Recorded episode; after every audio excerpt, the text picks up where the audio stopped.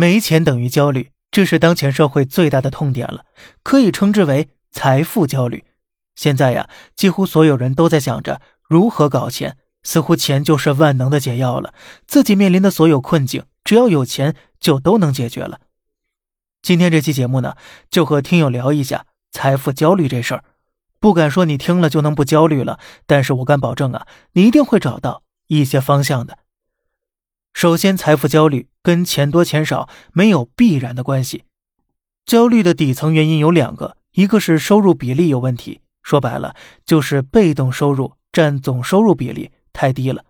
所以呢，只要工资以外的收入，无论是月薪三千还是年薪百万，其实都会焦虑的。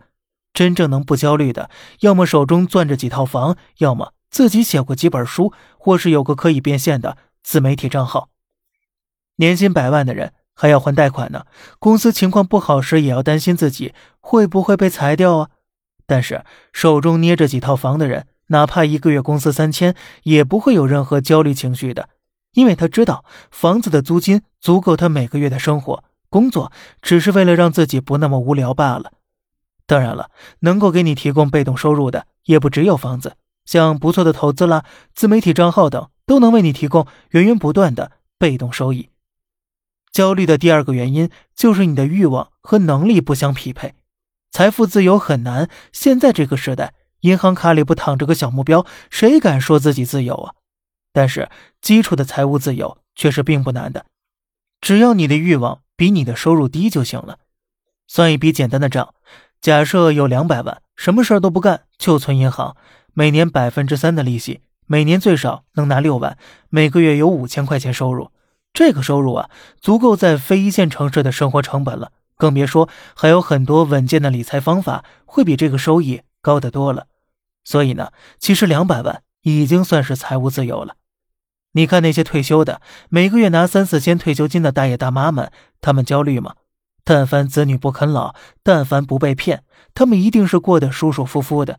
所以说到底呀，还是欲望太高了。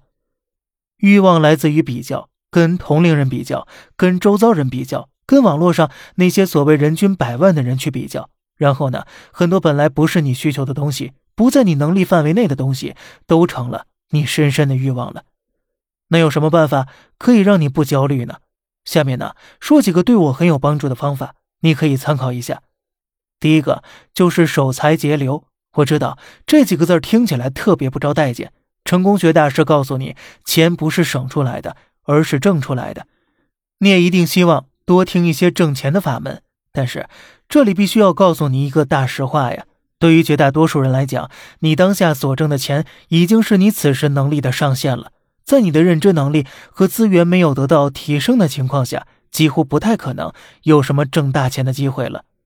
那么，在综上所述的前提之下，我们又能做些什么呢？